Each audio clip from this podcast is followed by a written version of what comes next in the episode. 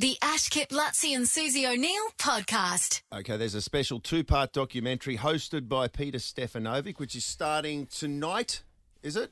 It's uh, deny, yes, yes, tonight, is tonight. it, uh, 16th, yes. China Rising. And the attitude of the Chinese now is different. They see democracies as, as clearly strategic opponents.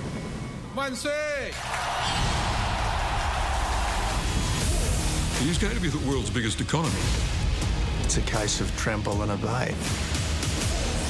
Are we in a modern Cold War? China rising. Oh, yeah. Hardcore. Peter, Wow. how are you, mate? Man, I'm great. Well, How are you? That's a fired up thing. There. I'm very well. You, you- it says here on this press release that y- y- you're quoted as saying the threat to Australia's sovereignty has never been greater. Yeah. What's going on at China? So, can you give a lay of the land to our to our listeners? What's going on? So what uh, what the documentary reveals, and we've got part one tonight, part two tomorrow night. Um, what we do is we explore China's relationship with us and the world. We go back to its beginning, where it's come from, where it is now, and where it's going. And where it's going is a threat to many places in our region. And it may well be that Taiwan, uh, a little island of about 25 million people, it's a democracy, that may well end up being a flashpoint. So if China were to make some kind of move on Taiwan, which is what it wants to do, the President Xi Jinping said that um, during the 100th anniversary of the Chinese Communist Party, big speech a couple of months ago, then the West uh, would have to respond. And Joe Biden has already said that he would defend Taiwan. Peter Dutton has said that Australia would have to defend Taiwan. So that's where some kind of conflict could potentially emerge sometime down the track. We don't know when, but you get the feeling that it's part of China's plan, it's what it wants to do, and so that's where tensions are, and it's why they are at the highest level they've been probably ever. We really need China, though, as a country, don't we? With our exports, um, like a lot of our businesses need to sell their products to China, and it seems like in the past year they've really um, turned the tap off in that department. Why are they doing that to us, not letting us um, export as much as we used to? It's all about politics. It's all about trying to teach us a lesson. Um, and um, a few diplomats tell us in the program that China believes that Australia's got too big for its boots. Um, but you make a really good point about businesses who have been affected in this. Uh, there's been trade tariffs uh, that have been placed, huge tariffs that have been placed on our wine, barley, beef, lobster, all these kinds of areas. And we speak, we go to the front line with the farmers, barley farmers and cotton growers in northern New South Wales, speak to winemakers as well. And they are very split on that decision on whether we should have pushed back against China and those who think, hey, you just got to sort it out because we need that for our livelihood. So it, it all kind of dovetails into that argument about whether Australia is pushing back too hard or whether it's not going hard enough. Why does China think that we've got too big for our boots? because we are selling them a lot of iron ore that it needs. And it frustrates them immensely because we are a small nation, um, according to them. Uh, that's their belief. And the fact that we are pushing back, China doesn't like that. It doesn't like being um, humiliated, can I say, on the world stage. It didn't like the fact that we called for a, an independent inquiry into the origins of COVID 19.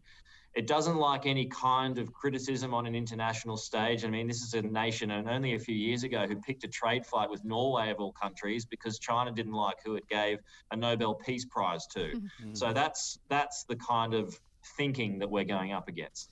So this is a special investigation. So you've dug obviously intensely into this, pretty deep. Uh, So let's play blankety blanks here. Finish in this sentence. Australia should be blank of China. Like, fill that that word. Australia should be scared, respectful, Concerned. wary, concerned. Concerned. So not scared, concerned. Concerned. I don't think we need to be scared, but we should be concerned. Well, I'll tell you what, we should be concerned if they are serious about what the, what you're talking about with Taiwan. Although there's not a time frame on that, but I, I actually wasn't aware of that. He's come out and said that he wants Taiwan, and that that could, as you said in your words, be a flashpoint for something much bigger. Yep. It was a big speech on the 1st of July this year. So they were celebrating the 100th anniversary of the of the Chinese Communist Party. The big military marches, Right. choreographed all of that. You know, the Yeah. the weapons rolling down the street. It was we've all mm. seen those pictures. So he delivered a keynote speech where he said Taiwan is part of China. It's, you know, it's like a little brother. Yeah. We need to be together, and we want to reclaim uh, peacefully. But if you're looking at what's going on with grey war tactics and cyber warfare at the moment, that is conducting on a near daily basis in Taiwan, and we spoke to Taiwan's foreign minister as part of our documentary. Uh, he says, "Hey, what you guys are dealing with in Australia right now when it comes to China, we've been dealing with that for years. So welcome to our world." It's tough for them, isn't it, being such a small country next to them? But um, with you mentioned COVID before that. Do you think did you delve into whether they they started COVID yeah on purpose No, to we- try and we- take over the world? Shari Markson, my colleague, has already stolen my thunder on that one. She's she's done a book. She's done a book and documentary also on Sky on uh, on what really happened in Wuhan. So so that kind of dealt with the whole COVID thing. We address it a little bit, but it's more about the the big picture. Um, you know, um, the military economic expansion, and and it's it's also not beating up on China the whole time. I mean, it's it's it's setting out the fact that China's pulled 850 million people out of poverty and moved it into the middle class. I mean, that is an extraordinary achievement in such a short amount of time. Um, and China's growth has been great for the world, and Australia has played a part in that growth because it buys our iron ore, it you know it buys a lot of our resources and buys a lot of our products. But it's the fact that this aggression in the South China Sea, it's it's building these illegal military bases on islands on international waters. That that's just a small part of it. And Then you've got the re-education camps in the western part of China, where some one million Uyghur Muslims are being kept in detention camps and being Oh. re-educated. So you, the human rights abuses and issues there in China as well. That's all got to be included in the overall China story. Yeah, yeah, there's a bigger picture at play. Oh, this sounds fascinating, mate. A special two part documentary. Peter Stefanovic. It starts tonight, 7 p.m. our time, 7 p.m. our time in Queensland, Sky News Australia. That- Enough of China rising. Any chance of Peter rising above the border so we can uh, have, a, have a And brewski? I'll be there for Christmas. I can't wait. Outstanding. I. I think we're too old for the RE now, mate. We're going to have to find a new pub. There'll be a special investigation on us if we go there. Toga party coming up. you know it. You know it, Pete. The Ash Kip Luttsy and Susie O'Neill podcast is a Nova podcast. For more great comedy shows like this, head to novapodcasts.com.au.